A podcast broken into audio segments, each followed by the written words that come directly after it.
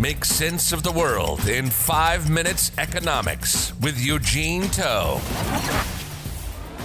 Hi, this is Eugene from 5 Minute Economics. Today we are going to be talking about loss making unicorns. Let's start first by talking about what's a unicorn. A unicorn is typically a tech company that is valued at above US $1 billion. And many of these unicorns are loss making. Like, for example, Netflix has lost $13 billion since 2011. This is quoted from Forbes. Uber has lost $5 billion in quarter 2 2019 alone. This is quoted from TechCrunch.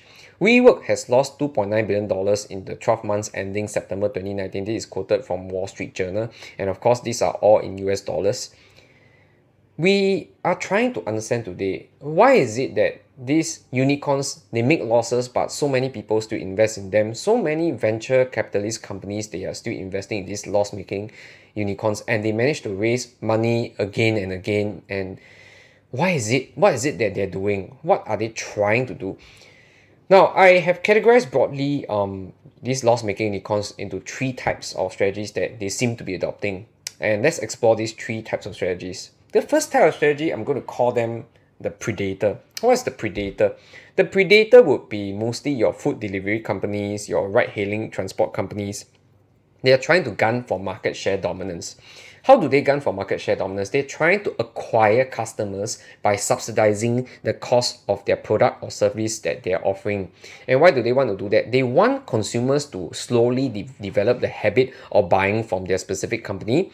And over time, if they can manage to actually build up a specific market share dominance and you know dominate the entire market, then in the end there is only one firm that sets the price. And over time, they will actually be able to eventually remove these subsidies and end up charging a very high price for their product and turning into profitability. So consumers may actually lose um, in the long run, even as they gain in the short run. So this is the first category of companies. Now the second categories of companies would be what I call the content creator. Uh, firms like Netflix, Disney, they have these um, live, they have these streaming shows, and they create a lot of intellectual property and a lot of content.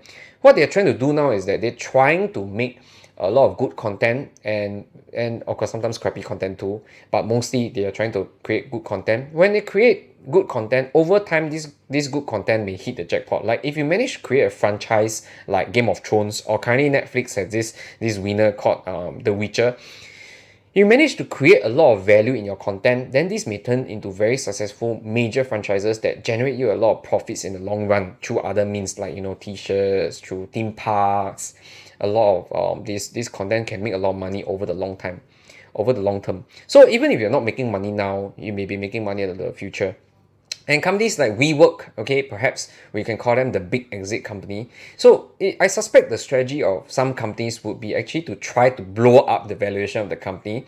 So blowing up the valuation of the company is because uh, if you if you raise a bigger round of funding um, over time, the, the next round of funding, if it's bigger than the previous round, then investors end up making a lot of money, even if they don't hold on to their investments. If they sell their investment in the next round, they can actually make a lot of money. So in this case, in these cases, the companies may not be, be focused on the product, but they may be more focused on achieving milestones in the fundraising rounds like um, increasing their revenue, not necessarily leading to profitability.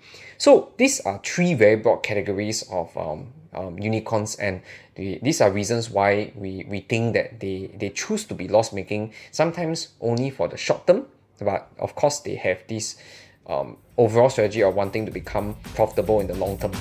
Okay, and that's 5 Minute Economics today.